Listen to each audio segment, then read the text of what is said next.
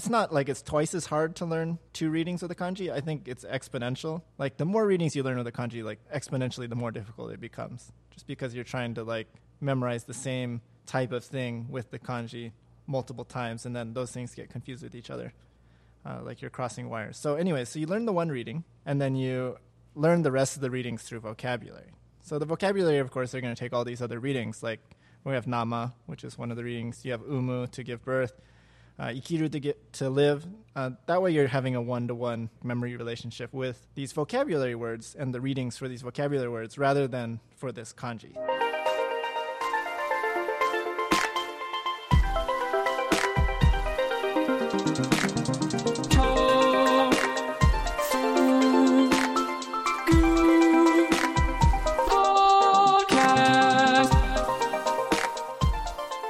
Hey everybody, welcome to the Tofugu podcast.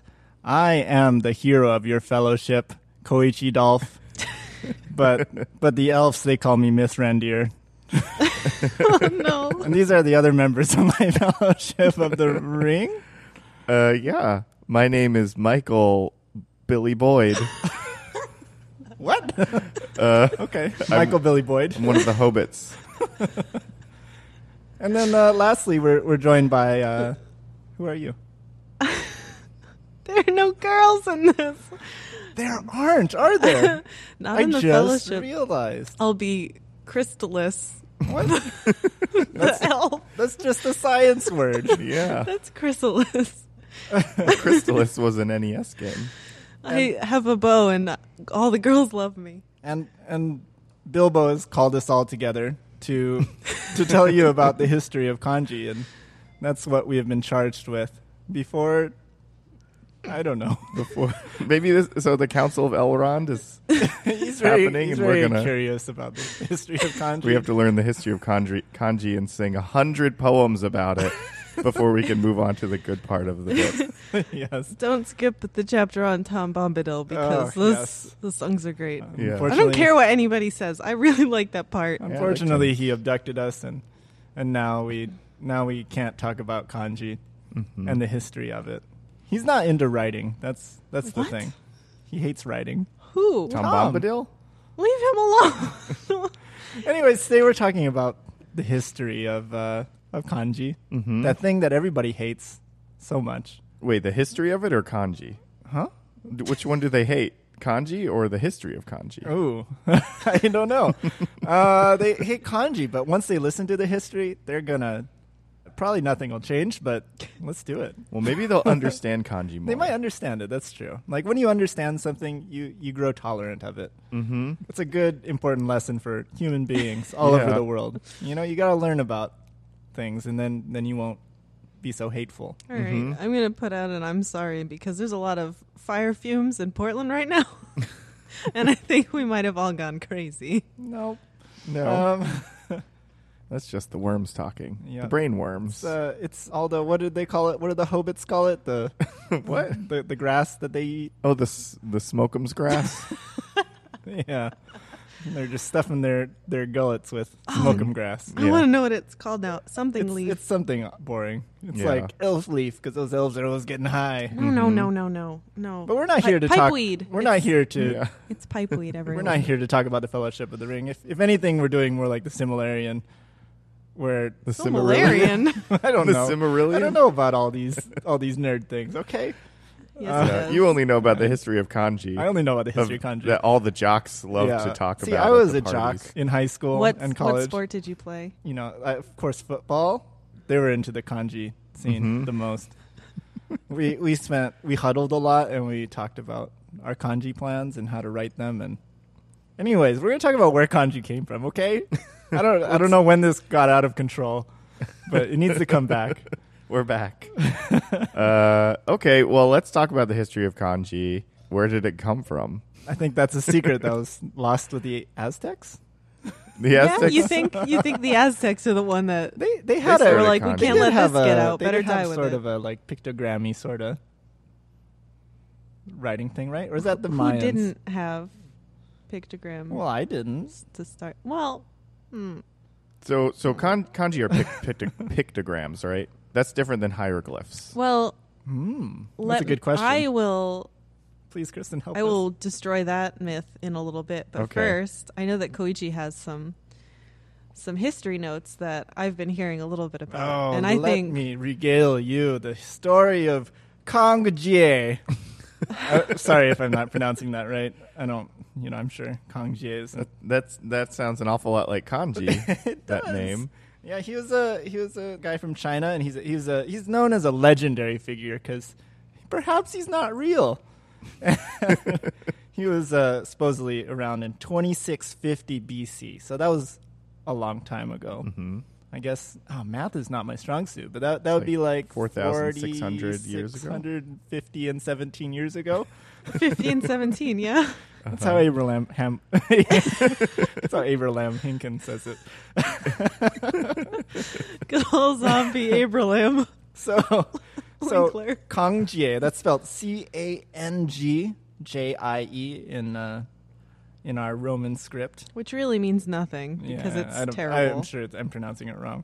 He was uh, he was a historian of the Yellow Emperor, mm-hmm. who I don't really know who he is, to be honest. Great start, guys! I swear we know the Japanese parts. Mm-hmm. Well, yeah. Well, what did what did he do, Kanji? Well, he was a historian, and he, legend says he had four eyes. Oh, okay. That never comes up again, mm-hmm. at least in this Kanji story. But why would you have four eyes? You're you have four eyes right now. Glasses. Okay. Oh, he had glasses. If this was Ancient Aliens, they would. The aliens like, gave him glasses. Could it be that when they say four eyes, they mean glasses? There weren't glasses back then. Could it be? That was a terrible impression. Uh, anyways, yeah, he might have been an alien. So, anyways, legend has it that he had four eyes, right? Mm-hmm. And it's also written that he also had four pupils. So they wanted to specify that that it was not. In they glasses. weren't just blank eyes. Oh, that's true. They weren't glasses. Okay, we're yeah, figuring. Yeah, hey man, they aren't glasses. There were eyes under there. They were eyes. So we had four eyes. Mm-hmm. I was thinking like you just didn't have two blank eyes and two eyes with pupils. So apparently he made all of the kanji character, or he invented the, the idea of han, hanji, hanshi. I don't know, but the Chinese version, Chinese characters of kanji, the original version of kanji. He just made them all. Mm-hmm. And and and when he made them, the the deities, the gods, and all the ghosts. They're they're so happy. I don't know if they're happy, but they, they cried. And the sky rained millet. Wait, so what? What did, what did it rain? Millet. Like millet? Seed? Yeah. So that's great. Is millet, that's what you use to mill things, right? I don't know. Come on, guys. It's an ancient Haven't you grain. played any J R P Gs where you it's had to collect millet? No. No. What? That sounds I had awful. To collect, like, it's gems. Grain. What awful game is... Are you, what? Final Fantasy fourteen. Oh, no. Oh. There's botany, and you can farm all day. And I'm going to do that when I go home today. But yeah, After you can, kanji you can, you can probably guess where the word kanji comes from. It's from Cangjie. But uh, let me tell you the legend of him. It's taken a long time. I'm sorry. So there, there's actually two, and one of them is kind of silly. The, the Yellow Emperor, he was not happy with the, the rope knot tying method of keeping history, which uh, I can understand. And so he was like, hey, my historian Cangjie, you got four eyes and four pupils. Perhaps you could create a character set that would allow us to keep track of history and write things down. And so like he was like, okay, I'll I'll do what you say. And so he sat down next to a river and he thought about it. And he got stuck. And he tried and tried and tried, but he couldn't do it. So he looked up in the sky and he saw a phoenix. I guess so isn't the right word. He just he just happened to look up in the sky and he saw a phoenix. And the phoenix had something in its beak, and he dropped that thing, of course, because this is a, a stupid old story. And uh, the object fell down right in front of Cangjie, and and on this thing that this phoenix dropped was the imprint of a of like a animal, animal's hoof, a hoof print. That's what they're called. Not a whole animal's body. Not a whole animal's body.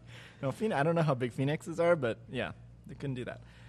Um, so, so he didn't know it was, he didn't know what animal it was. So I'm sure he was procrastinating or something because he didn't want to work on these, this, uh, writing method homework that he got from the Yellow Emperor. So he, he found a hunter and he was like, hey, what's on this, uh, what's on this imprint that this phoenix was carrying? First of all, it's really weird that a phoenix is carrying like a stone or something with the it's imprint. It's like a plaster of a cast of a hoof. Yeah. He was a, um... He was like, I'm going to take this back to Phoenix Court. This will be the evidence we need to, to prove that this hoofed animal was the murderer. It was more like, oh, I dropped it. We found the Yeti. Yeah. yeah. And he was going to tell all the He's other. He's a Bigfoot truther. Yep.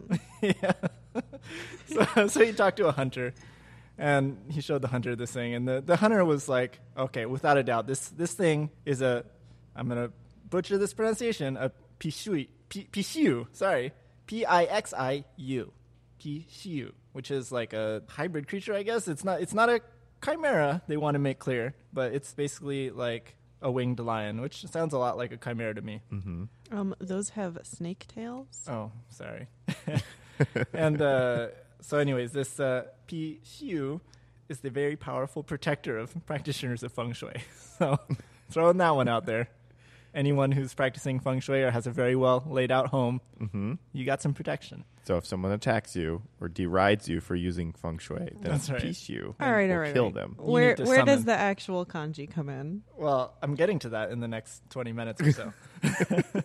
Anyway, so he, the hunter thought it was this Pi Xiu, and and the, his reasoning behind it was because it didn't look like anything else he'd ever seen, so it must be this mythical creature. Which is some great old-timey logic. Mm-hmm. And so he was like, wow, I'm really inspired by this this information. And so he was so inspired that he decided that he would try to capture in drawing all the special characteristics of all the things on Earth. Wait, he that's how he made kanji? Kind of, yeah. Because he saw a foot. Yeah, and it... And then some hunter was like, oh, it's definitely this thing because I'd never seen it before.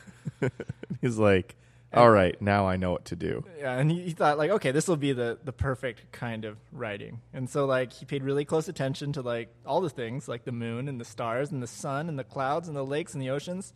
I'm not reading from a list. And, uh, and all, like, animals and birds and stuff.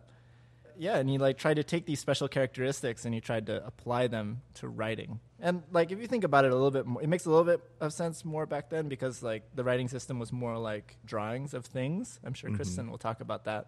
She looks really excited over there. Oh, yeah. That's great.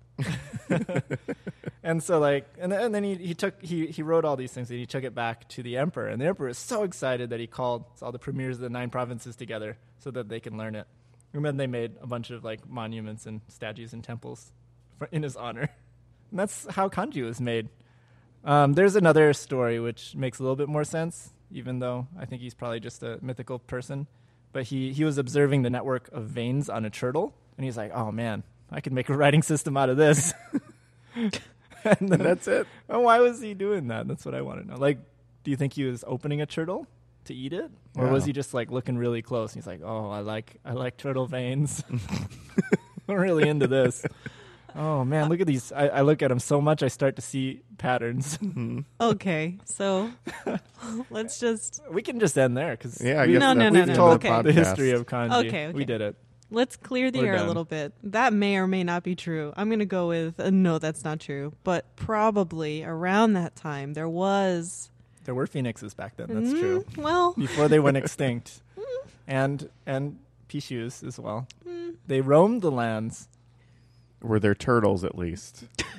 One would, you know, one is not sure. Anyway, around that time, obviously something happened and someone important enough mm-hmm. went, hey, we can draw symbols that look like things as a writing system. Mm-hmm. Right? Are we, are we all in agreement whether or not there were phoenixes and Bigfoot searchers or... Yeah. Or feng yeah. shuimen. So, yeah, so sure. okay, that might not be true, but someone did make a writing system. And it did originate in China. Okay, we got that. Or what we consider China today. Okay. Yeah. I mean, they, they found, like, evidence of this from, like, the seventeenth century B C. Wait, what evidence? Of this man? No, no. So I don't think seventeenth writing. century oh. B C is right, is it? I don't know. If we're talking four thousand plus years ago. Maybe. It's about right. Because that gives a few hundred years for them to start putting on stuff. Oh, my God. All right. This, this was found on, on tortoise shells and animal bones. Let's talk about how this is relevant to Japan. Can we do that? Wait, I thought there was more turtle information coming. Don't all we right, want to talk right, about right. the turtles? So let's let's move on in time a little bit. I want to talk about burning turtles. All right, go ahead. Go what? ahead. This is a little oh, okay. further on in time. Is it? Yes. Okay. Time. So this is like seventeenth century B C, between seventeenth and eleventh century B C. Centuries work? Yeah. Is it behind, like, you've got your zero. Wait, seventeenth century is the sixteen hundred. Oh, wait, no, B C. Mm-hmm. Before China. It is, in fact, a time. It's from seventeen hundred to sixteen oh one B C. So yeah, so that sounds about right, right? Okay. So they, they found, like, tortoise shells and, and animal bones, which are called jiaguen, which I'm sure I'm pronouncing wrong again. And so that was, like, the, the Shang dynasty of China, which was a long time ago. And uh, so they had, there's, like, writing on these tortoise shells and these uh, animal bones. And so these are the things that, that had writing on it that like uh, resembled sort of those like pictographs, things that kind of look like the things that they're trying to be. Do you want to talk about that? You seem to know, you know a lot more about that than I do. Not seem to. You definitely what about do. The gods and talking to the gods with the turtles. Oh, we will. I don't know what you mean by that, but I'm sure Koichi does in some way. Um, if you're talking about pictograms, which I think you are. Mm-hmm. Um, I only know in Japan, but in Japanese, for kanji, a small percentage of the kanji that we have today are kind of stylized pictograms. Pictograms meaning they are representations of something physical written in some way. So you have kanji like hand, and you may look at it and be like, that doesn't look like a hand, but imagine like drawing an actual, tracing an outline of your hand, and then over time it slowly evolves into that kanji. So really, really simple ones like body parts, like your ears or your eyes. You can look this stuff up online and you'll see like how over time it went from a pictogram into the stylized version we have today that came from China through Korea to Japan. But a lot of people who are like not too knowledgeable about knowledgeable about Japanese or kanji will be like, oh, all of kanji are pictograms. They all look like the thing they represent. But one, that's not how language works. Not everything we say is like a concrete object. Like if I say thought, what do you draw for thought? Mm, clouds. Ooh, that's a good one. I did it. Damn it. Um, but there's only about six hundred pictograms in Japanese kanji. six hundred, that's it. And there's like how many kanji? ten thousand? I mean, that people use probably like twenty-three hundred. Mm-hmm. But again, we don't really we don't really use all of them. Yeah. So or just almost never. Yeah, so if somebody says, "Oh, it kanji is really easy because it just looks like what it is." No. Basic body parts, sure. Mm-hmm. But other than like it's a tree, it's a child, it really doesn't like mountain, cool, it's got three points, and river is l- wavity lines. That That's what you got. Um, mm-hmm. There's yeah. a lot of different ones, and I can go over those after. I'm, I'm looking at like a chart that shows the evolution of some of these characters, and it's like on the far left side, we have the, the oracle bones, which is what we're talking about, with the tortoise shells and the bones, and those look a lot more like the actual thing that they represent. Except for horse. That horse is standing up on its hind legs. Oh, this is a good podcast. Again, like the fish, it looks like a fish. And then it becomes like the modern version of fish, which I, is... I'm sure in the um, description we can share a link to some kind of... Maybe. Random website. Or just Google, like... Yeah. Just Google. Google it up. Show me anyway. Them kanji. You know, like growth. Sun is a lot more round, for example. The moon is mm-hmm. like a half crescent. It looks it looks a lot more like them. So so slowly, all of these pictograms evolved into what we have today, which may not necessarily look like what they originally represented, but they did one day actually look like the thing that they're representing. My favorite theory about how these original versions came to be is that they found all these characters on these bones, right? These bones and tortoise shells. And so one of the theories that there's these oracles, they were taking tortoise shells and they were putting them in fire, and they were burning them.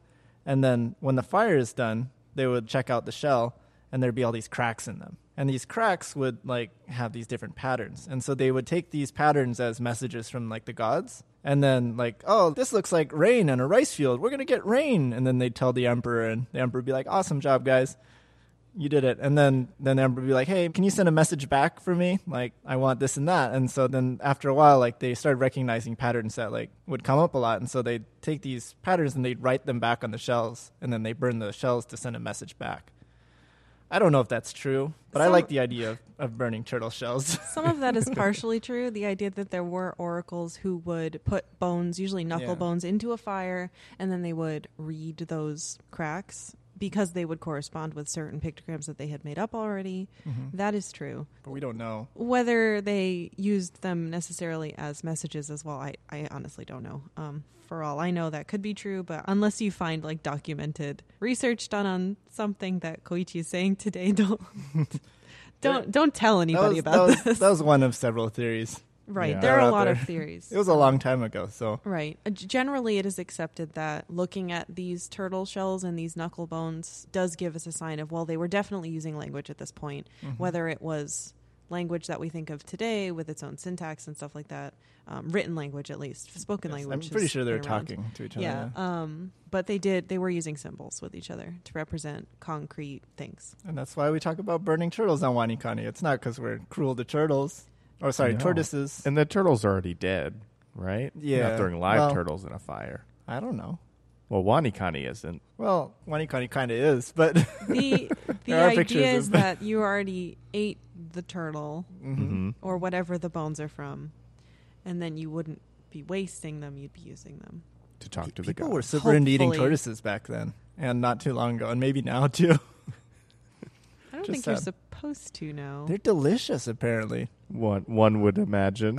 Yeah, I've never had one. Well, like, they went on and on about how delicious they were when I was in the Galapagos. So, I don't know.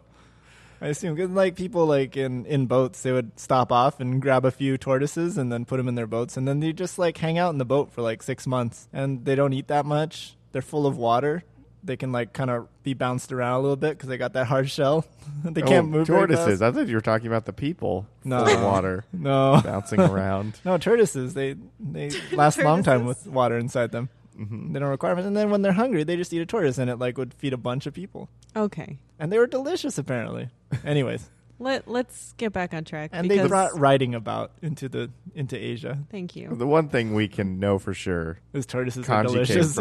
Oh, well, no. yes, what? tortoises are delicious, and kanji came from China. Don't, don't you dare eat a tortoise, whoever you are listening to this. All right, let's let's try real hard to get this back on are track. You, are you that reviewer that keeps saying that you like our podcast, but you don't like our rants? It's not me. all those all those reviews listen. came in from I Kristen. Can't imagine there's more than one person who doesn't like our rants. Yeah. All right. But for those of you who are listening for any edge, and for some reason for information, mm-hmm. let's let's move on to if China created all this stuff. How did it end up in Japan? Um, aliens, mm. ancient aliens. Ooh, maybe we some tortoises escaped with markings on them. Ah, it's really far. It's a really long way. Buddhism something? Not Ooh, yet. Buddhist turtles. Buddhism wasn't really a thing in Asia yet. Well, okay. at least East Asia. Mm. So we're talking about like the fourth century LeVar or so. Burton? I don't know what that is, and I'm going to ignore reading it. Reading Rainbow. Yeah. What? He's the host of Reading Rainbow. Oh, my gosh. Okay. I thought you said a Bar Burton, and I don't know what that was. His brother. his, his, bro- his illiterate brother, Babar Burton. Okay, okay, okay. Okay, so it came from China.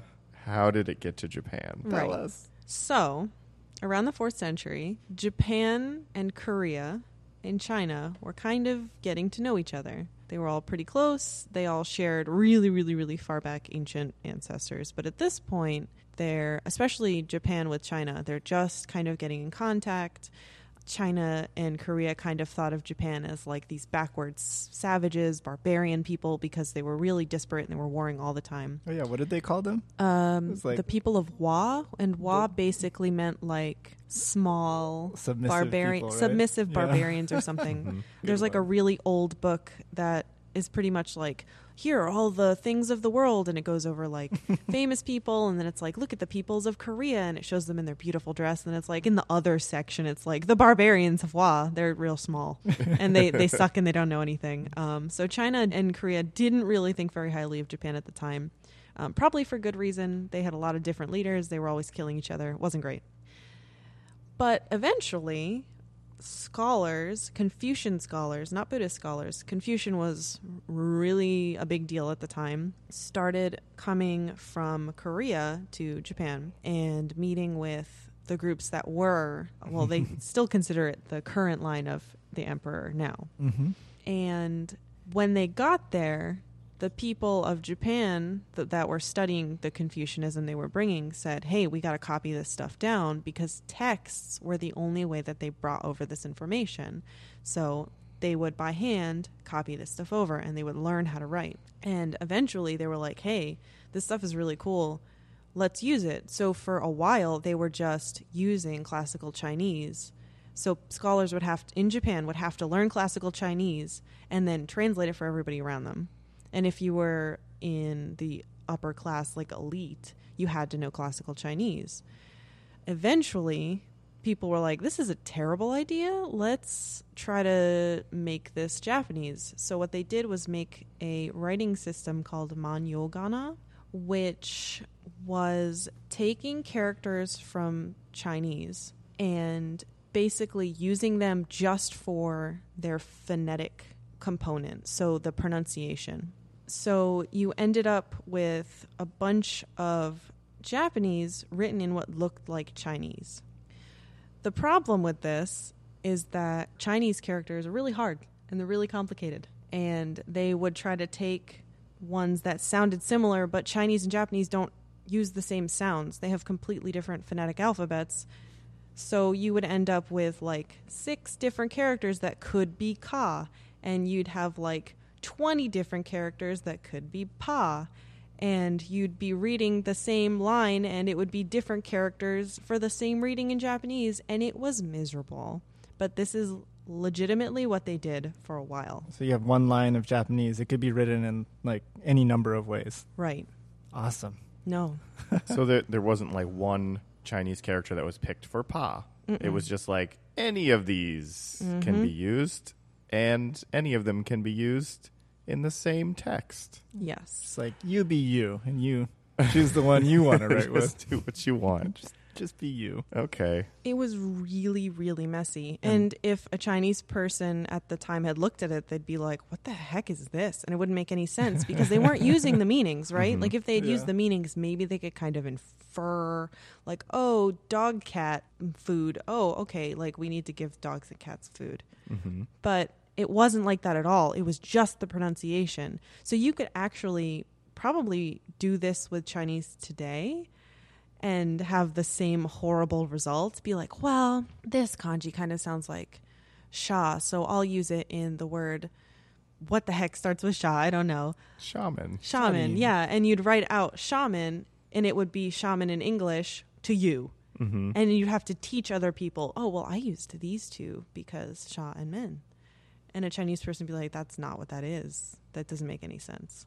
And Japan used this for a while. You can actually um, read a lot of interesting stuff about this. It's Man'yōgana for mm, everyone. Yeah, Man'yōgana. Following along with their uh, We know iPads. About it because I there was... in their there Chromebooks.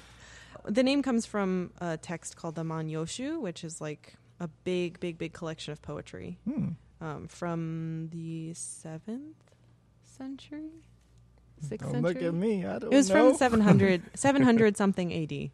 Ooh. Very, very old. Even if you know Japanese now, you can't read it, even if you try to like parse it apart, because it's in classical. What do you guys think about bringing it back? Bringing back Man'yōgana? Yeah, let's do it. It would be like one of those fun um, decryption kind Ooh, of puzzles you yeah. used to get in the newspaper. Yeah, like where the like, kind of like the letter A equals the number one. Exactly, except oh. it would be way more complicated, and your little mm. like code dialer would have like be really, really, really big and be like, well, it could be these fifteen you, for the letter I. Did you have a code I. dialer when you were growing up? No. You have like secret decoder rings. Yeah, I was thinking wait, of A Christmas Story decoder ring. Did you grow mm-hmm. up in the sixties? No. I never had a decoder ring. Did I'm, you have a... I think in Girl Scouts I had something that we got what? To do like cool. Did stuff. You have a, a beanie with a propeller? What? That was from the sixties? I had a beanie nice. As a brownie in Girl Scouts. Is a little brown beanie. It kind of looked like a yarmulke. Oh, cool. Nice. I don't think they have this anymore. I'm not old. Don't make well, fun we of can, me. We can bring that back along with Man'yōgana. I don't think anyone ever wore beanies with propellers, even though it's in a lot of media. I don't know. I've I've walked by a hot dog on a stick in the mall. Do they have propellers on their beanies? I don't know. I think they do. Oh. Don't they? I could be just like misremembering it because I wanted them to have it. Yeah, I want them to also. Yeah. Also, Jughead crowns. You can get those at Burger King. No one ever wore those either. Yeah, it's true. No one does that anymore. Anyway, kanji. So, obviously, using Man'yōgana was not the best Mm-mm. for anybody. So, eventually, taking some of these characters, Confucian scholars said, hey, there's a better way to do this. And they basically created simplified versions of some of them, which ended up turning into katakana, hmm. which we know today is one of the three alphabets of Japan and is actually pretty simple. If you uh, if you look up history of katakana or just look up katakana, I think, in just Wikipedia, I think on that page they show you kind of where katakana came from, from these man'yōgana. So you can actually mm-hmm. see the origin of them. If, if you, you want to learn katakana, you can do it on tofugu dot com. What? In less than a day. It's true. You can learn it really fast. And then if you do it, you'll also respect your elders more due to its Confucius roots. So all you parents out there, make your kids learn katakana. Yeah. We can help. This is also how hiragana came about, but it's not as simple. Hiragana was more like a cursive kind of style. Mm. And the problem with having these three alphabets, you could call them, at the time, this was the Heian period. Those were the days. Okay. The Genji days. Actually, they were, but I'm getting to that. The Heian period was from the late seven hundreds to eleven eighty-five-ish. Hmm. This is the time when you think about, like, oh, flowery courts and poetry in Japanese history. This is really the time for that. And a lot of dead peasants. And a lot of dead peasants. Uh, we don't. We obviously don't have any records from peasants because they couldn't write, because paper was paper was like cloth. It was like the mm-hmm. thing. If somebody gifted you a bunch of paper or a bunch of cloth, it was like, wow, you're really rich. That's mm-hmm. why I collect paper in my home. I have piles of it all over, and for, I can barely when, walk through my for home. For when things turn, yeah. I also collect oil and matches, so... It's good. I collect piles of green paper with presidents on them, which I exchange for goods and services. That was a good story. Yeah. So the Heian period. Yeah. Most higher ups in the Heian period, we're talking the elite of the elite, like the cousin of the emperor and things like that, mm-hmm. or his court. There was a lot of very, very rich stuff going on in the capital. Nice. And men still wanted to use Man'yōgana. They still wanted to use kanji to write mm-hmm. because it was educa- It was so, so smart and highbrow and educated. Oh, yeah. And so you had all these women in the court who were also really educated, and they were not supposed to use kanji. And so they started using the cursive style that no one, that wasn't popular, that no one was using, and that's hiragana. So when you hear about the oldest, I think they've cons- considered the oldest work of fiction, Tale of Genji, that was written in hiragana. Wait, so, so we went from Man'yōgana, mm-hmm. and then Man'yōgana was too complicated, so they made katakana. But then some people still wanted to use Man'yōgana mm-hmm. because it looked nice. Imagine people nowadays who use the British spelling with O U for color. Because it makes you sound smarter and things okay. like that. Or someone who uses like really big words that are kind of outdated because it makes you sound smart. I feel mm-hmm. like I feel like katakana is just like, well, it, it is a simplified version of the man'yōgana. Mm-hmm. So like it's just it's like shorthand kind of. What's that, is that is that a thing? Usually that's more. And I wouldn't be caught dead writing that because I want to look sophisticated, and I don't know it. But yeah, I see, I see what you mean. So picture what you think of as Chinese. Hand, like writing, mm-hmm. it's kind of blocky. Katakana took like the blocky versions of that. It literally said, okay, these I'm going to take. Hiragana was like taking calligraphy and being like, okay, this is our cursive script. Okay. So they, they aren't, it's not like they took katakana and went, oh, we're going to make it prettier. Mm-hmm. It kind of derived from different things. When you look at basic kanji block letters, that's where katakana derived from. They took a certain number of characters and they said, okay, this one's read this way. We're going to take this portion of it. That's why sometimes you'll see mm. like katakana characters inside of kanji and be like, hey, wait a second, that's that. Mm-hmm. Hiragana was based off of a cursive script of Chinese calligraphy. Um, so that's why it's considered a cursive style. It's not as blocky. It's a lot of rounded characters, and nobody was using that. It existed, and all these elites were like, no, we're going to use the kanji system. I don't want to use this. So were they made at the same time? It and was all of this was used? all of this was during the Heian period. Yeah. Okay. So women who were also elites were educated, but they weren't quite educated to the level of men, so they never got to kanji. But they learned how to write, and they learned how to write with this cursive style. So you had women writing a lot. Like, what they did with their time was compose poetry, and um, they would go on outings together, and there were certain colors and clothes that you would wear for certain days. And it was actually really, really interesting, but they and they would write all of this down. And that's how you end up with, like, the Pillow Book, which is another book that came out at the same time. Well, it was published much later. You have the Tale of Genji, which is the first no- fiction novel. And then you have the Pillow Book, which is a series of diaries that were published later. And these were written in hiragana because that's what women were allowed to write in. And now today, that's literally what we use. Like, that same alphabet is is what we write in. So there hasn't been any change? There was a little bit of change. It wasn't exactly the same, but it does look very, very similar. So for being so old, you'd think it would have changed a lot, but it really is, hasn't changed that much. Just a little bit. A little bit. I mean, it's like how many years? Like, so this was around, well, this specifically was probably probably in the beginning. So it was probably like the eight eight hundred-ish A D that this was all going on. That's like twelve hundred years. It's Wait. old. Sure. I, I literally yeah. am not going to do that math, and I don't care. But it's very old. And actually, sometimes you'll hear hiragana referred to as onnade, which mm-hmm. is a combination between the kanji for onna, woman, and te for hand. Ooh. Oh. So it's like the hand. woman's, the, well, yeah, it's like women's writing. And then there was also like a shorthand thing for uh, men's writing, which was also otokode. But otokode. Why is that te being rendaku'd?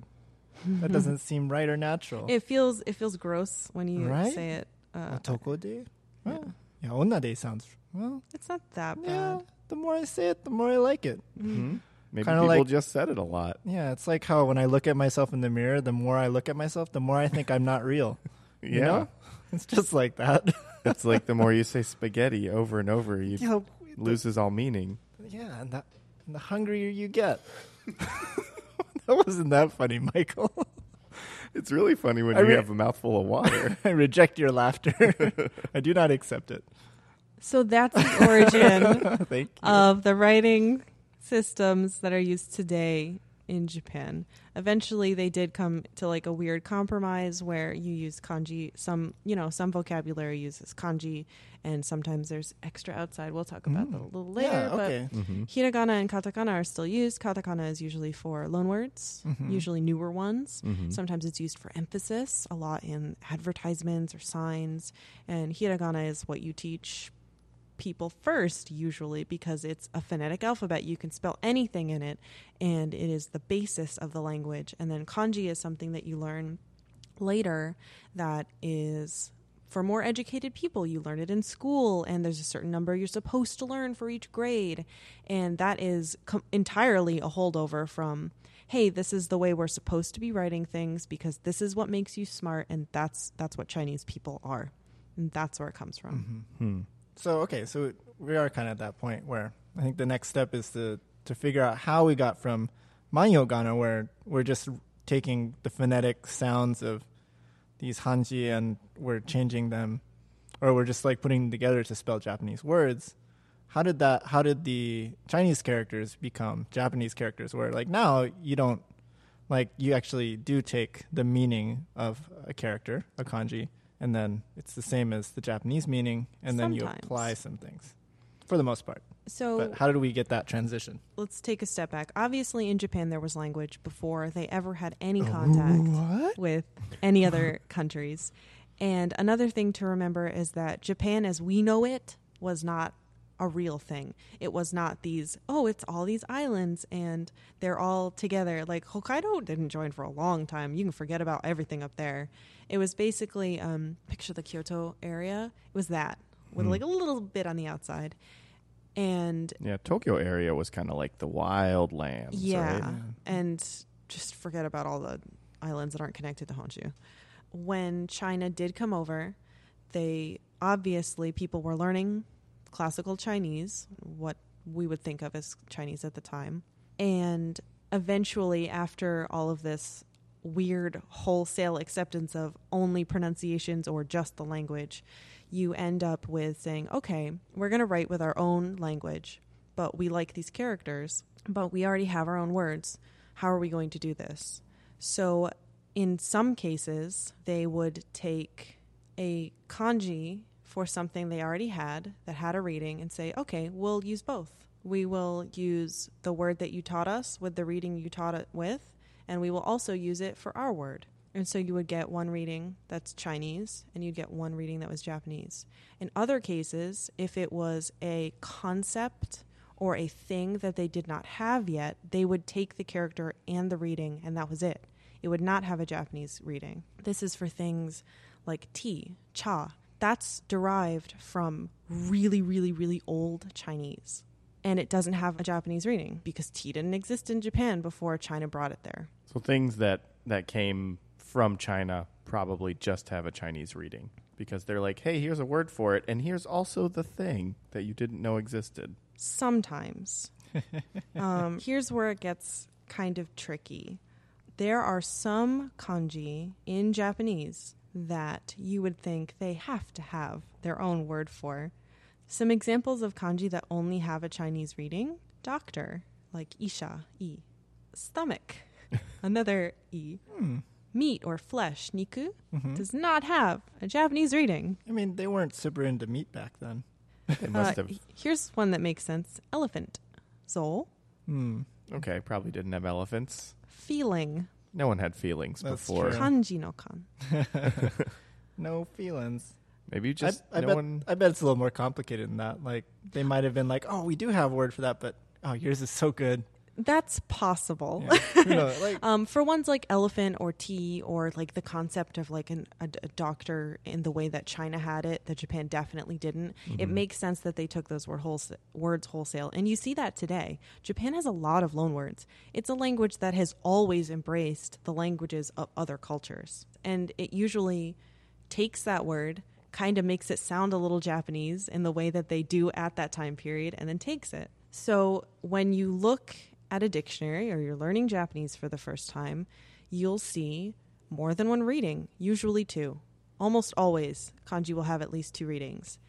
The On'yomi reading, which is the derived Chinese reading, or the Kun'yomi reading, which is the original Japanese reading. All of these have slowly evolved over time, but that is their origin, and they're all used in slightly different contexts. But before we get into that, there's a complication. I'm so sorry. It's your fault. It's your fault. Actually, it's China's fault. China, if you know anything uh, about China, which Koichi like obviously doesn't because he can't pronounce any of the words. I feel like it's Japan's fault, but anyways. Anyway. I feel like it was Mister Cangjie's fault. All his fault. The Phoenix did it. Mm-hmm. All right, so if you are a more advanced learner or just intermediate, or if you're just like, yeah, I love kanji, why are there so many On'yomi readings? Why are there so many Chinese readings? Why are there like three Chinese readings? Why? Well, there's why, only Kristen? One China. There, well, but not not true. So what? There were three really big language introductions into Japan. Oh. The first one was that period we were talking about, like the fourth to the sixth century, that very first beginning when people were like, oh, wow, language, this is so great. That was called the Go-on shift. And that was when the Wu Dynasty, I think they were in the West. Please, I don't know that much about it. I also haven't played Dynasty Warriors, so oh, I'm geez. not so sure. But I know the guy with the beard and the green jacket was pretty cool. Yeah, okay, so it was him, sure. I don't think so. That sounds... I don't remember that from Dynasty he was Warriors. King of, he was king of the Wu Dynasty. Okay, so Wu Dynasty so, gave us... Was okay, he? Let's, he might have been. Maybe you should s- step back. Or is he the blue guy with the spear? What makes you think it was a guy? Please tweet at us about Ooh. how many Dynasty Warriors you have played. Please tell us. Tell me who the, the girl with the fans was. I played her. Anyway... So from the fourth to the sixth century, the Wu Dynasty was in power. And mm. if you know anything about China, you know that there were constant power shifts and struggles, and the capital was always moving, sometimes to the west, sometimes to the north, sometimes lower down. And with the capital and the people in power changing, you have completely different dialects coming in and becoming the official, quote-unquote, language of China.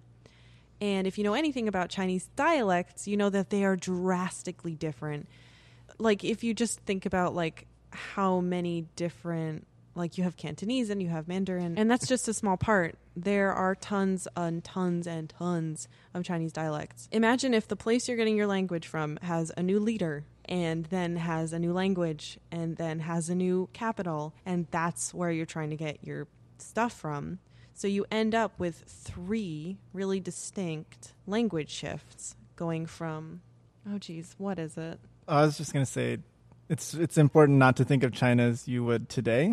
Like, you have to think of it as, like, different countries. Like, right. So there was totally a period when countries. Mongolia had power over Heck what we yeah, think of as China. And then we got pants. Pants and silks, and ah, we understood irrigation way better. Mm-hmm. Love those Mongolians. We'll have a Mongolian podcast next. I would be so in for that. Anyway, the Mongols were great. They were. So, fourth to sixth century, that's where we are. The Wu Dynasty is in power. They're sending embassies through the Korean Peninsula. Korea's getting the language. Korea's sending embassies to Japan. Japan is fangirling all over those embassies and saying, oh, oh give me your language, them. give me your language, let me write it down. To the point where when you read texts by Korean embassies, they're like, oh my God, these Japanese Wait, people. I think it's emissaries. Fuck. Let's go back. So when you read texts by these Korean emissaries, hmm. they're like, oh my God, these Japanese people are really annoying. And they're so dumb. They don't know anything. They don't have any language. I need them to get away from me. So but they didn't like the, the Japanese friends they made? So you have to remember, they're taking like l- year-long pilgrimages on a boat from Korea to Japan, parading through every town they go through as like a huge, ooh, look at me. We're, we're really cool. And all of the merchants in the area are like, hell yeah, we're making money. This is great. Mm-hmm. Buy this totally legit picture of an elephant that they did drew and was not an Ooh. elephant, but and they're lying about. And they didn't have elephants in Japan, right. as we learned from the kanji. Mm-hmm. Uh, yeah, that was fun. So Wu Dynasty, time goes by. Now we're in the seventh to ninth centuries. The Han Dynasty is in control. It's like, pretty sure they were farther north, maybe. Um, and so their version of kanji and Chinese started moving over to Korea and then moving over to Japan. And they pronounce things a little different or a lot different, but they still use the same kanji with the same meaning, right? And then, oh, it's eleven eighty-five. Oh, it's right before, you know, it's the Warring States period, sometimes people call it. It's, well, it's before the Edo period, mm-hmm. right? And you have even more language coming over. And so the Han Dynasty is actually where we got most of our kanji. Most of the readings we have today are from that, and that is called kan'on. Kan, like the kanji ra- for oh. the kanji kan from kanji. It came That's from kan'on. I think it came from Cangjie, but jie, but whatever. Then you move on and you get into the Muromachi Warring States kind of period, right before the Edo period, and that's when we get tol'on, which some people think it's the Tang Dynasty. It's not. It's the Chinese. It's Tol for China. Chinese pronunciation, which is the closest to current day Mandarin. So sometimes if you see a character that is using the Tol reading, it can be, oh, like that's kind of like the Mandarin that I know. Mm-hmm. Yeah, that's where it came from. But then that leaves us with all of these kanji with the same meaning, with not only a Japanese meaning and reading, but they end up with three different on'yomi, or Chinese readings. So you have four or more readings to know because they're all used in different words. So I have some examples here. Please. That I thought up by myself and didn't look up our article. Definitely my work. Thank you. Um, like, for example, the, the, the kanji that means head. There's three readings for it. Three Chinese readings, on'yomi readings. The Goon reading, which is from the fourth to sixth century, which is the Wu Dynasty pronunciation, is Zu. The Kanon reading, which is from the Han Dynasty, seventh and ninth century, is To. And finally, the Toon reading, which is the uh, eleven eighty-five to fifteen seventy-three, the quote-unquote Chinese pronunciation, is Ju. So, like, you might see any of these readings with this kanji. And, of course, there's the Japanese kun'yomi re- reading for head, which is atama. So, like, this has four different readings. And if you're ever studying kanji and you're trying to learn a kanji, you see that has a bunch of readings. That's what's going on. Mm-hmm. Usually so one of them is going to be better than the rest, though. But not necessarily, unfortunately. So Usually. There here, are exceptions. Yeah, so here's a good um, example of a really basic kanji, the kanji for down or below, mm-hmm. shita. Yeah, that one right? comes up all the time. There are a lot of words that are new that you'll see with it, like chikatatsu, subway, ika, for like less than, um, what's another good one? Roka.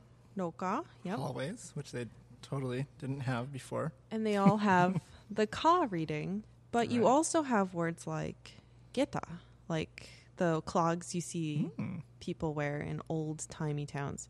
You have gehin, which is a word for crude or vulgar. And those readings use ge. And you can see that, like, geta are very obviously older than subways. Mm-hmm.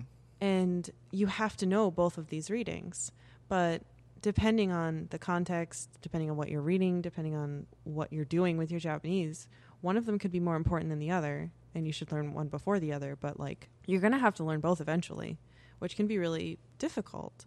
But you can blame China for that because they kept having different leaders and different languages and different capitals, and it's all their fault. Well, I would blame Japan, personally. for letting I, in so I much have a language. Question. Yeah, that yeah. was my yes. question, was like, after the first wave of, you know, readings, Japan's like, oh, cool, thanks for the readings. And then, like, the next, the new people come in power, and they're like, hey, we got some new readings for you. Why didn't Japan be like, uh, that's cool. We already got all our we readings. Got some good Thanks. Ones. Well, a lot of them were completely new words. Remember, these are centuries apart, right? Hmm. So at the time, Kan'on, the Han Dynasty one, the one right in the middle, that was always considered, oh, well, this is the correct reading. So there was a little bit of a hierarchy in there, hmm. which is why most of the readings are Kan'on. They're from the, the seventh to ninth century. So why not just take all of those readings? Because, I mean, they're they're already applying Japanese words, Japanese readings to these kanji. So it's not like they're they're like, oh, okay, I got to do the right one. That's another problem, but too. Not always. Not all of these, not all these Chinese emissaries are going to the same place or the same, mm. right? So Japan mm. was very fragmented during these years. So, so you could get a reading in one part of the country and a reading in another one. Generally, they would go to the capital, but the capital in Japan was also moving. Like, in the Heian period, the capital would move around. It would move into different cities. Like, if there was a flood, oh, we have to move the capital. It's been defiled. Like, if someone died, they'd literally, within the c- capital city, they would move the palace. When women were on their period, they would have to move to a different place so that they didn't defile the home that they stayed in. And it was there was a lot of stuff about, like, the idea of defilement, and when something bad happens, you have to pick up and move. So China was moving around, and Japan was moving around, and all of these language innovations were happening, and it was all getting jumbled up together. So what you're saying is it's Tokugawa's fault. For not Wait, how? Well, he united the nation. He should have united it sooner, is what you mean. And better, and then been like, nope, this is the Tokugawa reading. And then came up with his own readings. Oof. He should have been born earlier. Yeah. He and, and taking care of business. He should have changed all the, the readings period. To poo. Poo poo. Poo poo ga poo poo. Poo poo poo mas. So, another thing I'd like to say. Please. Again, if you know anything about Chinese, even if you know Mandarin, you can say, well, the, the, the Chinese reading, it, it isn't really Chinese. And that's because Japan has a lot less sounds. It's less mm-hmm. diverse than Chinese. Chinese has um, phonemes in their pitches. They have basically each pitch can mean something different. So in Japanese, you can say fu or hu, and people will think, oh, well, that's one thing. But if you said like food or hood in ja- in English, you know that's two different things because fu and hu have phone- two phonemes in English and one in Japanese. Uh, huck that. Chinese has a ton, right? So all of these readings are also getting simplified into the Japanese words that they could use. They're phonemes, right? So instead of getting the actual pronunciation, you're also like getting it dumbed down into Japanese. I, dumbed down is the wrong word, but when you're taking something that's really diverse and making it into something smaller confines, it's kind of what it is. So they're not even the same readings that you would have gotten. They've been changed and they've been adapted. And that's the on'yomi that we have. Yeah, the tones are removed. Yep. Ah, Japan, you're just like the Hawaii of Asia. I don't know. How are they the Hawaii know. of Asia? Hawaii only has eleven letters. Oh. Anyways. That was a bad comparison. Well, it makes sense once you I just explained to, it. Just wanted to throw out some, some Hawaii letter knowledge. So, Koichi, Hi. would you like to talk about Uh-oh. how you're supposed to figure out what to use when? Like, if there's all these On'yomi readings, if there's all these Kun'yomi readings, how do you know what to say when? Well, everyone has their own opinion on it. There's different ways of doing it, obviously. Eventually, okay, just think about the end goal for, say, say a kanji has four different readings. Say there's three On'yomi readings and... and one Kun'yomi reading or two Kun'yomi readings or whatever. There's a bunch of readings. The end goal is you got to learn them all, right? So let's keep that in mind, that we're all trying to get to the same end goal, everybody. So um, stop pushing. So stop pushing. What? Pushing what? Everyone's going to go to the same place, so stop yeah. punching each other. Never mind. Keep true. going. We're all going to get there. Ignore we're what I said. We're all going to get there at our own speeds. It's just that our speed is faster. Mm-hmm. Because we're in the fast lane. No. Um, but, okay, so everyone has the same end goal. Like, like everybody wants you to learn that for this, uh, for the, the kanji for bright. You have to learn myo, you have to learn mei, you have to learn min, and uh, akarui, right? So there's all these things you got to learn. Uh, the question is how you go about doing that, right? And so the I guess the traditional way, the, the way that most people do it is they basically get a kanji and they kind of get a list of readings, right? Uh, sometimes it'll be pared down to just a kun'yomi and just an on'yomi, but that's still two readings that you got to think about. Uh, sometimes it's more than one on'yomi. Depends on what resource you're using. But usually the, the kanji test that you get, it'll be like, hey, answer all these readings. Right? Is that is that your guys' experience? Maybe? That I've just mine. used Wanikani, so yeah. I've never experienced that. Okay. So I that's a good segue. I can mm-hmm. say that usually... when you're trying to self-study, I've seen a lot of people use a dictionary, and those dictionaries are going to show all those mm-hmm. readings, and they just try to cram them all, and they have no idea which one's important. Mm-hmm. Yeah, and that's really tough that's to a good see. Point. Yeah, not all these readings are created equal, right? So sometimes they are, but a lot of the kanji, it's like one of the readings is you're going to see it like ninety percent of the time, or or the vocabulary that uses it are like so common that those are going to show up ninety percent of the time. And so you're you're talking about like if you are learning like three different readings for a kanji. And one of the readings is like ninety percent of the use, and another one is seven percent, and the other, another one is three percent. Like, you're spending the same amount of time learning all these different readings, but really only one of them is important. And once again, we are eventually going to learn all of these readings, but it's going to be much easier if you associate just one reading with one kanji, sort of a, a one-to-one memory association. Um, so the way I suggest people do it is... to choose one reading and to not actually think about all this on'yomi, kun'yomi stuff. Just the amount of questions that come in to our email about like, how do I figure out the on'yomi and the kun'yomi and blah, blah, blah, blah. That's what all of our readers sound like. Sorry. Um, um, sorry, I got so, I, I was method acting. I got so into them. I forgot what I was going to say. When people... them. When people want to know, how do I learn them all? Yeah, yeah, and like I, I think I think it's better just to learn one reading, and that, that includes kun'yomi in there as well. So like all the readings, kun'yomi, on'yomi, whatever, finding the one that will get you the most bang for your buck with that kanji, and learning that one reading with that kanji. Do you want to give some examples? The kanji for I guess it'd be life would probably be the best meaning for it. It's that one kanji.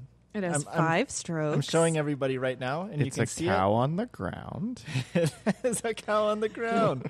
um, anyways, it's it's the kanji for life. It's pretty simple. Uh, it's either nama, it could be sei, it could be uh, sho, mm-hmm. it can be u if you're doing the a kun'yomi, it could be an e if you're doing kun'yomi, it can be a ha if you're doing kun'yomi as well. It has a lot of readings. But if you take this one kanji, figure out what is the most important reading, which I think is sei, mm-hmm. learn that with that kanji. First of all, it's a lot easier. Just learn one reading.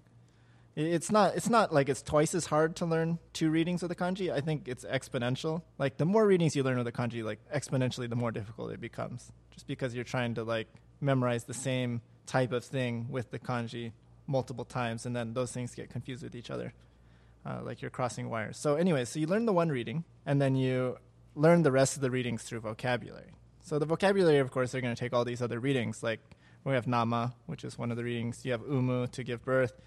Uh, ikiru, to, get, to live. Uh, that way you're having a one-to-one memory relationship with these vocabulary words and the readings for these vocabulary words rather than for this kanji. And then by learning sei for this kanji, when you don't know a reading for a word, you can go ahead and just guess that it's Sei. And you might not be right, but because it's like the most important, it's the most common reading, like there's a good chance that you're going to be right. So like you're just learning the one that gives you the most benefit for the least amount of time. And then you're learning the rest through vocabulary as you need, you need to. And like not all these vocabulary are created equal as well. You have like readings that are kind of weird. Hairu is probably not as common. But like things like umu and ikiru, they're pretty important. And you're going to learn those because they are important. They are common. So it's like you're kind of naturally going to learn the things that are important. But sei is the most important. So you do that. Um, the question that probably you're asking right now is, how do I know what which one is important? And there's a few different ways to do that. I'd recommend uh, checking out our article on how to learn kanji with radicals, or the radical mnemonic method, because it goes over at that in there. Um, but basically, there's a few different ways. You can either go with a resource that's already done it for you, like uh, Waninkani does it, uh, Kanji Damage does it, probably somebody else does it. But uh, one thing you can do is you can search for vocabulary words that use the kanji. In like Jisho, if you do like asterisk, the kanji, and another asterisk, put that in the Jisho, it'll show you all the vocabulary words that use that kanji. And so you can see like, okay, what are all the common words? Okay, how many times does each reading come up? And you can be like, okay, this reading comes up seventy percent of the time. And so you can know, okay, this is probably the reading I should learn. And, uh, you know, you might not be right all the time, but it's it's a good way to go about doing it. But basically, I think you should, when you think about a kanji, instead of thinking about on'yomi, kun'yomi, all these other things, you should just think about the reading for a kanji. And that'll make your life so much easier, and you will like achieve the same goal in the end. And in the long run, I think it'll be faster. Boom. Rant over. It's true. The rant is true. No, but I mean, like, uh, going to your example about the cow on the ground, mm-hmm. the life one, since I only ever learned with Wanikani, I, I learned it exactly the way you said. So it's like, oh, cool, here's the reading. And then when it comes to the vocabulary words, I'm like, oh, yeah, here you go, ikiru, and it's to live. And it's like, cool, I remember this one from life because it means life. Oh, umare is birthplace. Yeah, birth is like life. I got it. Cool. Like, I'm never, no one's ever, well, hopefully no one's ever going to pull a gun on me and make me recite all of the on'yomi for the cow on the ground kanji. Yeah. Because I mean, then I'll be in trouble. But as long as I always see them with vocabulary, then I'm fine. And yeah. That's how you will see them, too. Mm-hmm. Right. And another argument for, like, when you pick that best reading, the odds are it's probably going to be an on'yomi reading. Mm-hmm. Um, oh, that's a good point. And the reason why it's so beneficial to learn the on'yomi reading first is that usually those are going to be found in kanji compounds. Mm-hmm.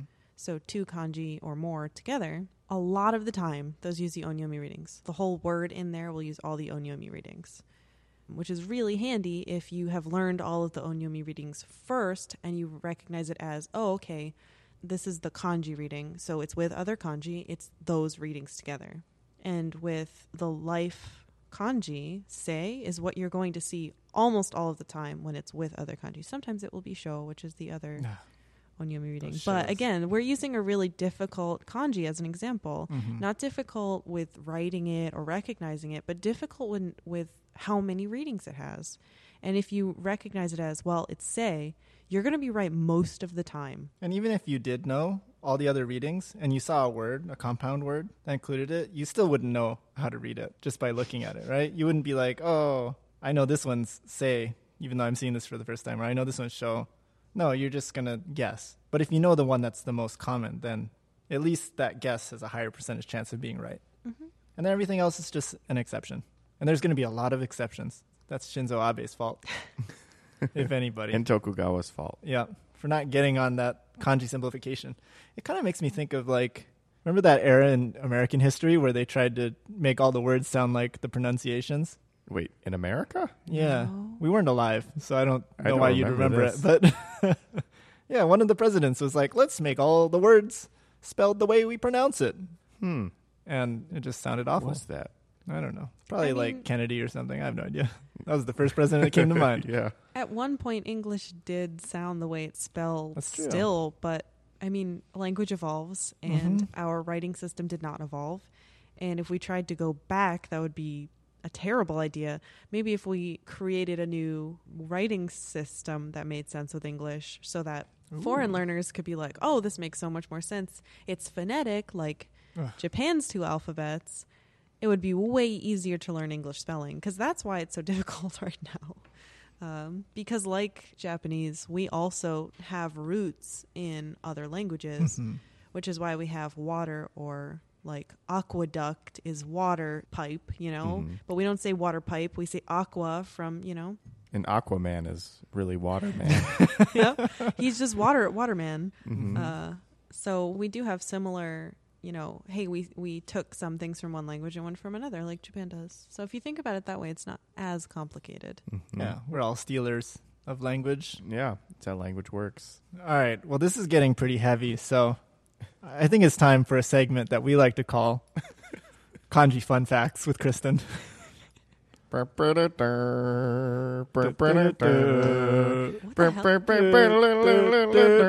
Are you trying not to steal some song, or are you trying to copy a song? I just don't know what it is. Is that the is that the the pre the Prices Rigahut? What? What? I was kind of doing Prices Right, but yeah. I don't know which one. The Prices Rigahut. Oh, I I see what's happening. We're, Let's we're, not do that. This anymore. Is how language is now, right?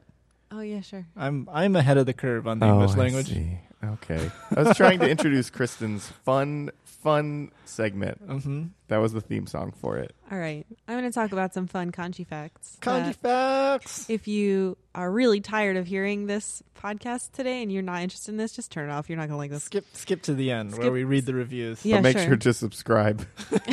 Yeah, subscribe before you turn me off. Yeah. So, did you know that there are six different types? Oh, thanks. There are six different types of kanji. What? What? Six whole different types. Remember how I was talking at the very beginning about how only six hundred or so kanji are pictograms? Yes. That mm-hmm. means that they're like, ooh, I once, a tree was just a drawing of a tree, and now it's like a stylized Those version. Those were the days. That is just one of the six types of kanji. Wait a minute. Mm-hmm. Pictogram is one of six types. Mm-hmm. What are the other five? Are there more? So the first one, because some of them kind of build off of each other, oh. is ideograms. Really simple one. So an ideogram is basically, if a pictogram is a picture of something that you can actually see, an ideogram is something that expresses an abstract idea. Like the kanji for love? What is love? Nope. Oh, um, I'm losing. Cl- close-ish, but no. Uh, think of smaller. So what's abstract? The idea of counting. One, two, three. The idea oh. of one, two, three is abstract because you're not saying like tree, tree, tree. Mm, no, you're saying, oh, one tree, two th- tree, three tree. So we have in Japanese, one line is one, two lines is two, three lines and, and is three. In Chinese as well. And Chinese. I think maybe they came up with it.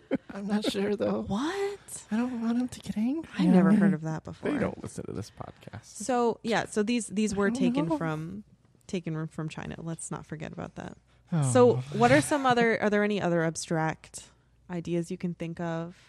Okay. That are okay. So there's ideograms. The number zero.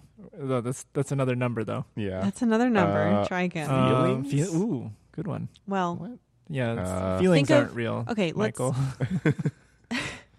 That's, let's that's let's try learned. something kind of, but let's try something simpler. So how about up and down? How do you express up and down? Mm. In English, you might think, ooh, like an arrow up or an arrow down. Well, right. if you know the kanji for up and down. What is up when we're in space? The kanji for up and is... what l- is down? Oh, my God. Come to think of it. Okay. In sorry. space. Are you done? Yep. The kanji for up mm. is a flat line on the bottom, mm-hmm. a line intersecting it, and then a smaller line above that baseline. I know this it's one. Marking that to say, look, this line is above. Oh. Below is basically that flipped, right? So you have the long line on top, and then the little line is kind of coming out below it. There are similar things. So if you wanted to say root in Japanese, um, if you don't really aren't too familiar with kanji, you'll know it as home book. Ooh. That originally meant root, and it still does in compounds. Mm-hmm. It's a tree with mm-hmm. a line where the roots would be. Oh, a line saying, hey, this is the root part. Are you saying that kanji have little lines to mark like locations in them? Some of them do, yeah. So we also that. have, if That's you cool. take a tree and you make a long line on the top, that kanji, which now like sue can mean like end, it originally meant top. It meant top. It's the top wow. of the tree. Top of tree, bottom of tree. And oh those are the simple ideograms that we have in Japanese. They're not right. pictograms. Like, what is roots? So there's pictograms, ideograms, and then like directioniograms? Uh, no. the next thing we have is compounds made with those ideograms. They're called ideogrammic compounds, mm. right? And they're basically two or more ideograms combined to suggest a third meaning. Oh no. Okay? Not so again. We're talking about like a lot this. of we're talking about a lot of trees, right? Uh-huh.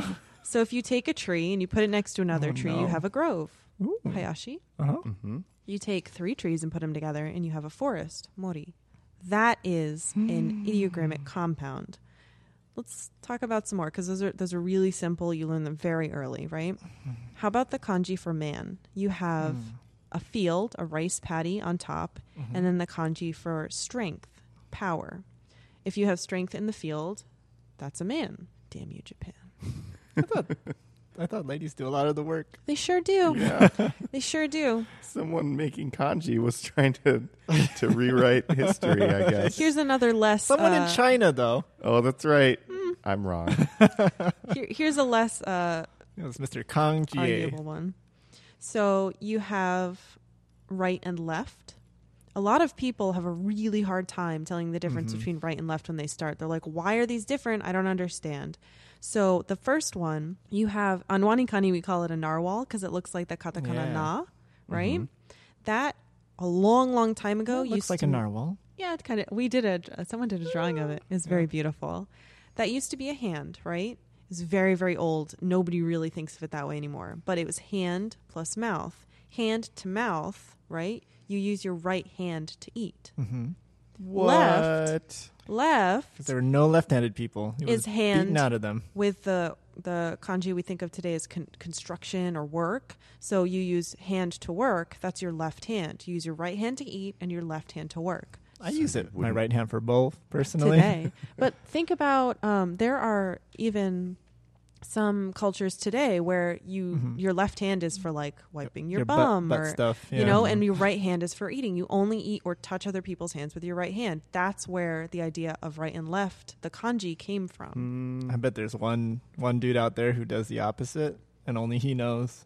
He, and he just like smiles every time he shakes someone's hand with a knowing smile that only he knows. I think it's you. Is it you? You ever wonder why I shake people's hands with my right hand? Like everyone else? like everyone else. My hand kind of hurts because I've been drawing all these on my hand. Smile. Okay, I, so how many have we? We've done four? That's No, that's three. That's oh, three. So the fourth one, this is the one that matters the most. Fact. So after you've learned the basics, which is a tree looks like a tree, a mountain looks like a mountain. Mm. Put them together. They look like other stuff. Awesome, right? You get over ninety percent of the kanji actually are. They're phonosemantic compounds. So phonosemantic basically means that one half is the meaning. It implies mm. what the meaning could have something to do with. And then the other half is implying the reading. So I have some examples, and hopefully there's these are simple enough. But if any of you um, are familiar with basic kanji, if you're using Genki or whatever book you're using, you've definitely... Oh, or, or, or that... That Wanikani. That good old that good old Wanikani juice. Oh, is that uh, a ghost? Is that the ghost of Cangjie talking to us? I'll I'll use the Wanikani um, radicals when I'm explaining them, but also say like the, the stereotypical one. So on the left, you usually have what is implying the meaning. On the right, you usually have what's implying the reading. Okay? Picture on the left. For those of you who's, who use Wanikani, it's the tsunami radical. Mm-hmm. Okay. So for those of you who don't use Wanikani, that's generally the alternative water radical. For auditory learners, that's a bloop, bloop, bloop on yep. the left side. it, it sure is. Um, then, okay, picture the right side now. You have the kanji for sheep, hitsuji, ba, which that's the, right the side. Yeah, that's the ba, the ba. Or sorry, me is the Japanese version. My bad. Now, we, we only care on the right side about the reading, right? We don't mm-hmm. care that it's a sheep. But the reading for that is yo, okay? So you have water and yo. Put those together, and you have the kanji for ocean. Water, sheep, the meaning is ocean, the reading is yo. What? Wait a minute. That's the kanji you see in, like, Pacific Ocean, things like that. It's not like umi, like sea. So it's like, okay, here on your left side, if you look to your left... of the bus, you'll see the meaning, which is wa- a bunch of water. Mm-hmm. You look to the right side of the bus, here's how you're going to read it. Mm-hmm. And now mm. we're done with the tour. Yep. Thanks. What? That's how it works? That's how n- over ninety percent of the kanji work. Sometimes ninety percent of the time. Sometimes over ninety percent of the time. Ninety percent of the time. So every time. Wanna, let's do another example. Picture on the left. Here's the meaning. You have the kanji for day, he, like sun, he. Oh. Day, ji, ji. Um, yeah. That's the sound. On the right, you have the reading, which is ji for temple. That G. Mm-hmm. Put those two together and you have time. Reading is G, meaning is time, because what happens with days, right? So Michael looks very upset. I'm just like seeing through the matrix right now. So this is a lot of kanji. And if you've ever met a Japanese person, or maybe even someone else who's learning Japanese, who can look at a kanji and say, oh, the reading's probably this. It's because of this pattern. They're saying, oh, well, the right side is this. It's obviously read yo. This doesn't work one hundred percent of the time, but a lot of the time it works. Some you can't always infer the reading or the meaning because it's it can be difficult to kind of inf- like figure out, oh, well, yeah, do these really go together? If you see the together? Sun, you might not be like, oh, time. You might be like, hot, mm-hmm. round, my eyes. Though some of them do work together that way. Um Because some of them are those other ideogrammic compounds where the meanings do matter together. But in in other cases, it's, hey, I know what the reading's going to be because it's this. And I know it's going to have something to do with water. Hmm. And that's how most kanji work. Bum, bum, bum. I'm just kind of speechless right okay, now. Okay, I want another kanji fact. Okay. Unless we're done. Well, there are, there are um, two more types of kanji. Uh, they're super small in comparison to the rest. They really don't matter. Um, one is derivative cognates, which is kind mm. of the least understood yes. of all of them. It basically means that some characters have similar meanings and readings, but don't actually mean the same thing. So if you have like ongaku, the gaku in that, that means music, but it can also be read raku, which means like comfort or um, and, and something's enjoyable. That's the same kanji, but it has two separate readings and meanings. Those are unique from each other. Hmm. That there aren't that many, but that's one example. And then the last one is phonet- phonetic loan characters, which is ateji, things like that, where hmm. they're borrowing maybe the reading or the meaning or both from another language. It's kind of like what they were doing with Man'yōgana, stealing the phonetic part and not the other, the meaning. Um, but there are a ton of different kinds of those. And we actually have an article on it uh, called Weird Kanji. That I wrote a long time ago. Like sushi is it. one of those. Sushi is one of those. Word. So what's the kanji for sushi, Koichi? So so the first one, su, is like longevity. And then shi would be like, I don't know, like director. Mm-hmm. Something yeah, like long, that. Longe- so like longevity director. Is sushi delicious? Because mm, yeah. when you eat sushi, it becomes a director in your body that tells the rest of your organs to live longer. Yeah, but yeah, those meanings don't mean anything. And sometimes it's the other way around. Sometimes it'll be like, well, we took the meanings from this, right? We use a different um, reading, like uh, tobacco. The tobacco is just tabako in Japanese, but there are kanji for it. It's the kanji for smoke and the kanji for grass.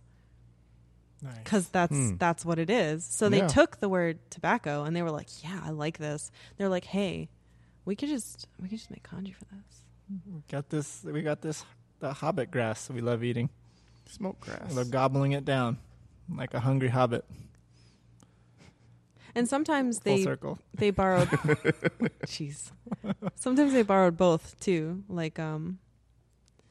Uh, that kanji for abacus. And like razor, all of those. Inaka is a good one. Inaka has the readings from the kanji that it uses, and the readings make sense, and the, so do the, the kanji. It's fun. So those are some kanji facts for you. So in, in conclusion, kanji's really cool. Kanji's really cool, please. The more you know about it, the easier it gets, the it's more true. fun it gets. It's none of this stuff feels cool when you first start learning it. It feels very overwhelming and mm-hmm. awful and painful and difficult, but if you can just work through that, it just gets more and more interesting. And it's like it's like you're discovering new things. Yeah, once start, discovering new friends. Once things start clicking, then you're like, oh. Yeah, you make connections. Yeah, like just learning about how, you know, the left side and the right side could help you mm-hmm. learn stuff. That's cool. Yeah. It's cool, guys. This is like this is like your first field school field trip to the, the landfill. You guys do that? No. Nope.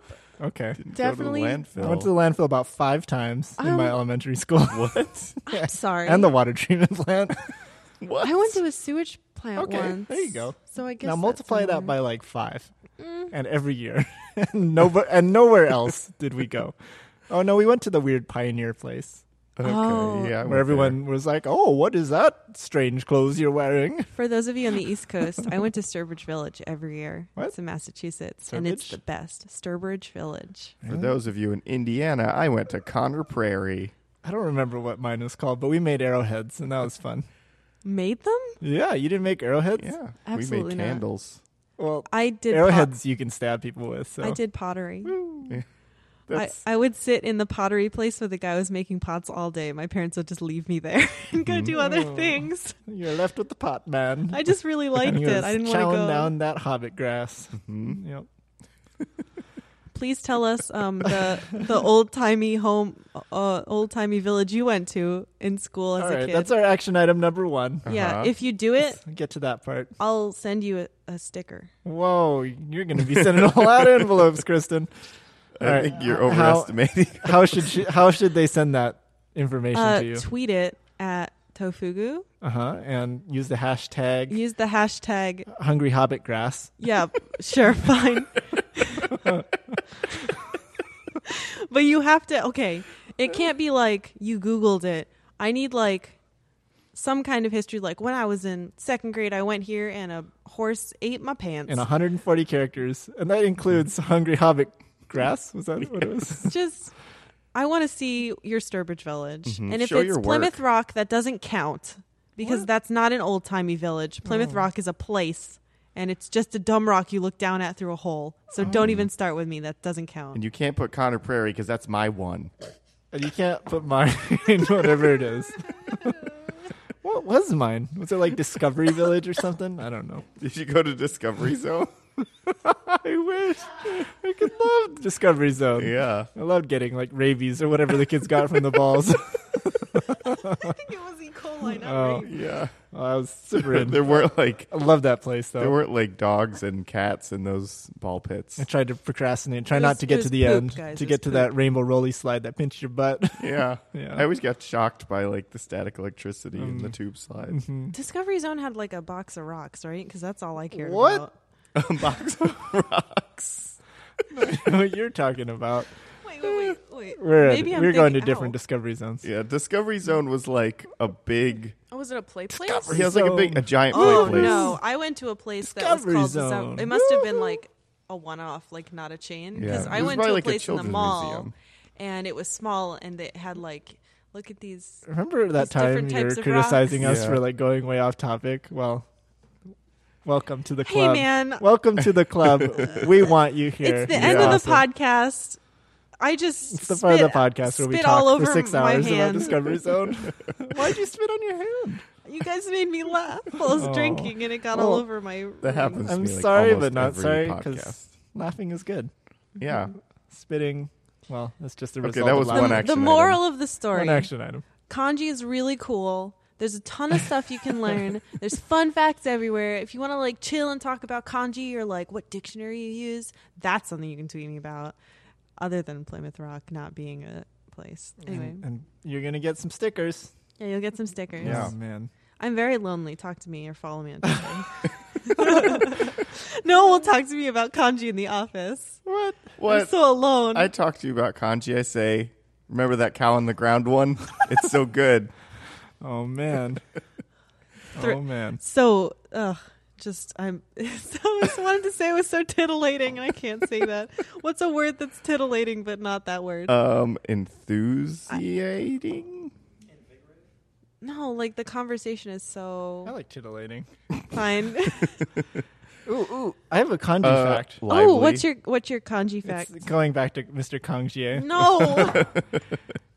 So, but this is ba- this is in nineteen seventy-six, where someone made an input method for computers, like where you could use a QWERTY keyboard. That's a regular keyboard for you, regular folk, and you could type in uh, you can type in Chinese characters or Hanji using this keyboard. And I think it was twenty-four keys, twenty-four, twenty-five keys, something like that, were assigned basically like radicals. They're not actually radicals, but they're like, you know, parts of kanji. And you would use those to to type in whole kanji. So like you just like basically type the radicals in the correct order to make a kanji. And it would actually output as like regular letters and then and then be converted over to kanji. That's amazing. Later. It's so weird. And so like it would just like try to combine these radicals into a kanji depending on what you typed in. And so I think, gosh, I, I, I can't quite remember, but it was like by doing this, you could actually create new kanji. It's like the algorithm would just like create new stuff. And I think it was like, it was something like, it was something crazy. It was like five thousand out of the fifteen thousand characters it could create were just fake. Were just made what? up by just typing in random letters. Oh my gosh. For the amount of people that like, if spell check didn't tell them something was spelled wrong, like if spell check yeah. could just make stuff up, people would be spelling stuff completely wrong all mm-hmm. the time. Mm-hmm. There's like five Especially S's in necessary now because there's no squiggly line under it. That's right. We've become so uh, so indoctrinated by by but the yeah. squigs. We've all this, become uh, indoctrinated. This, this input method is super interesting. Like people, uh, people who are really good at it. Like, uh, they can...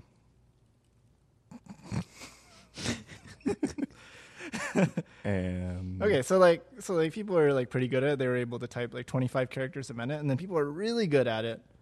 They were able to do, like, sixty characters per minute. And then another report said two hundred characters per minute. So nope, that's, like... Nope. Wow. Mm-mm. But, like, they were saying that, like, people who are typing, they didn't actually... They stop. It's kind of like how we're typing really fast. You don't really think about it. They're just, like, able to type... the characters without thinking, like by like just typing in these combinations. Were they keys. only saying like the dog goes to the barn, the dog goes to the barn, like know. over and over? I'm not, I'm not like checking on these these Cangjie input method. What's what's that typing game that you can play in Japanese arcades with a keyboard? Typing of the typing dead. Typing of the dead. Yes, if they had that with that system, ah. I would play it. And I That'd would be fail hard. because I'm terrible at normal typing of the dead because they use those old lumpy keyboards and I can't it's type so on hard. those anymore. Mm-hmm. I need flat. Well, anyway, like, none of this matters.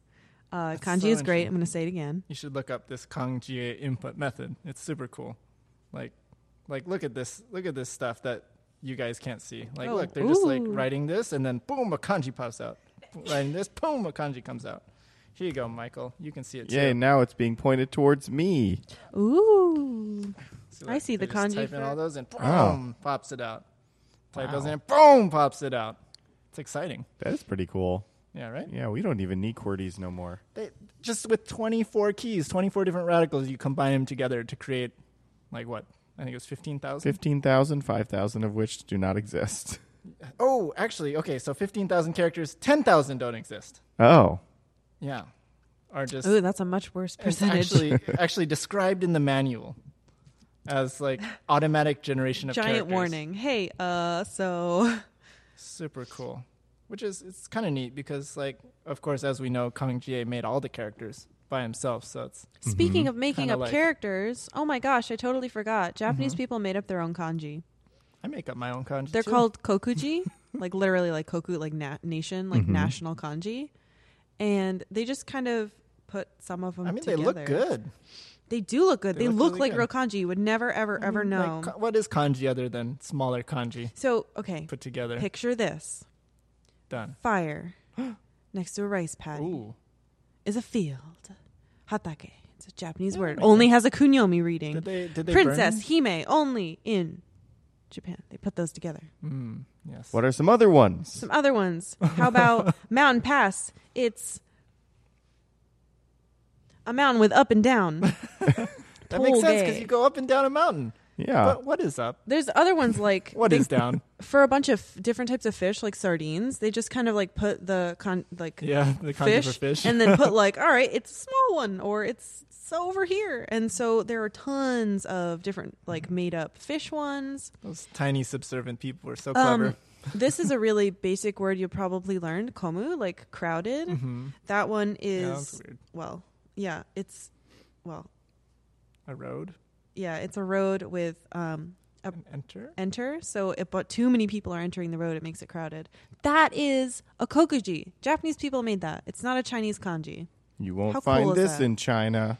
So like kokuji. No, here's our sec- here's our second action item. Because like we make up words in English all the time. Mm-hmm.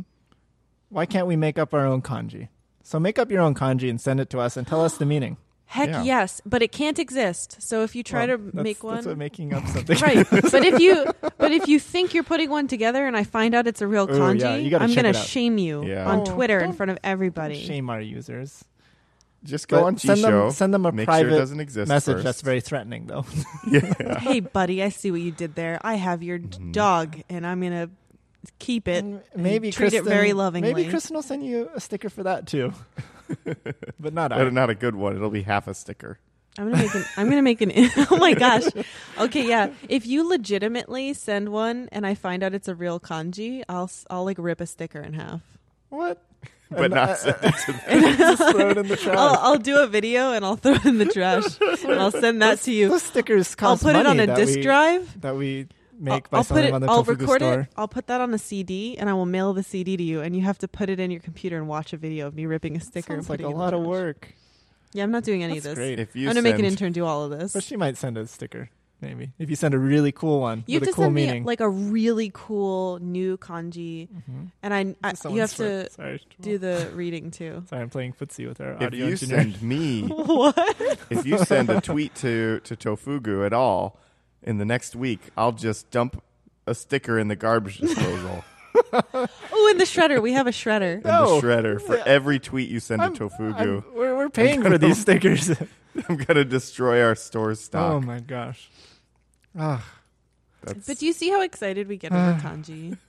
All right, that's our second action item. Our third action item is please go to iTunes, rate and review the Tofugu podcast. We really appreciate it. It helps us out a ton. Oh, yeah. I was going to read some reviews, but no one left a review, so. What? Yeah. Come on, guys. What the heck? I've never uh, even been here for reading them. To read a re- well, And they don't tell me what anybody says. Well, you have to listen to the podcast. Well, oh, I'm not doing that. Because we've read all of them. Do you think I'm going to listen to this? No, there's some we haven't read, right? Do we read we've all of them? We've read them all. Oh, no. You guys, we are at the end of the show. Now I'm never going to know. We don't have any damn reviews because of you. I'm never going to know. We have nothing to do. We have to just keep talking forever until a review comes in. That's basically what That's we're doing. That's why this is the five-hour podcast, well, This everybody. is a really long one. What does the time thing say before we edit it? one hundred fifty-two. Oh, no. Or one hour and fifty-two minutes. Oh. Well, when Jamal you dies guys. next week, you guys, we'll the, have to find someone the sun, else because it's so long. The sun has gone past the temple so many times. and... And times has gone by. What is time, really? I In can't space. believe nobody reviewed. I'm never going to be here when you guys read a review. Come on, there's got to be one. Okay, here, read. Here, let me get one for I'll Kristen make one to up. Read. I'll make one up. Okay. Dear Tofugu, your rants make it impossible to listen to your podcast. Zero out of zero, or zero out of a hundred stars. That sounds like a real review. That sounds like a very real review. Did you just read a review? Uh, yeah, it's real. I could write a review. I read it on these myself. bones that I burned in a fire. It's, yeah. It told me in kanji. I'm going to read one from December twenty-second. Okay. twenty sixteen. Oh my gosh, it's that old? It's, this podcast has been such a joy to listen to. The hosts are funny, personable, and weird.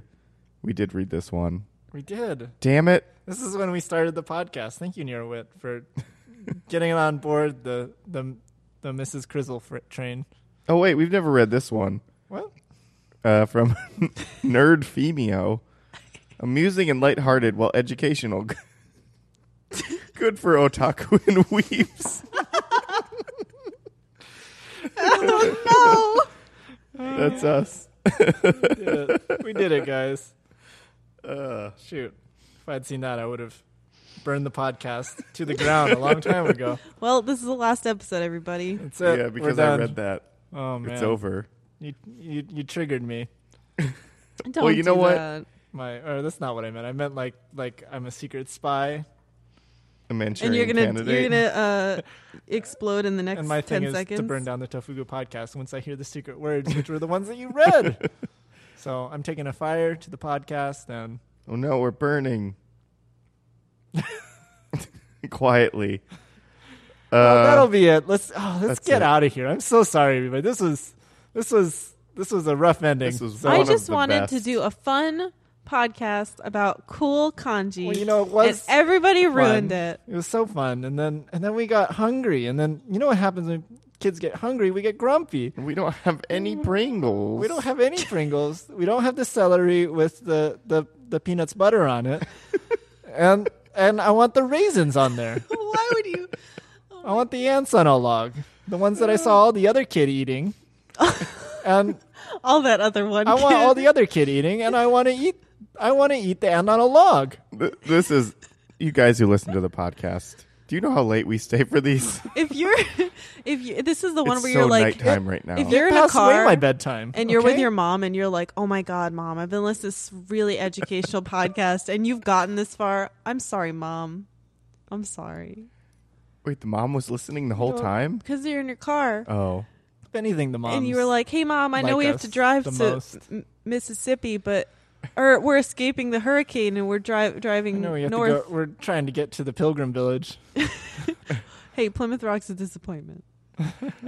Well, there you have it, folks. Uh, Plymouth Rock's a disappointment. My bus got lost. I was That's very tired. That's been the main point of this podcast. Mm-hmm. Thanks for listening.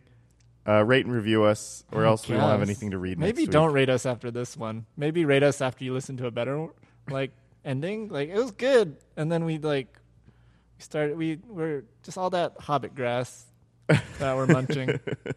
We are in Portland. Yeah, it was a good episode, you guys. Just believe it. Just believe it. Believe it. Write is that it. a Naruto? It is. Write us the new kanji.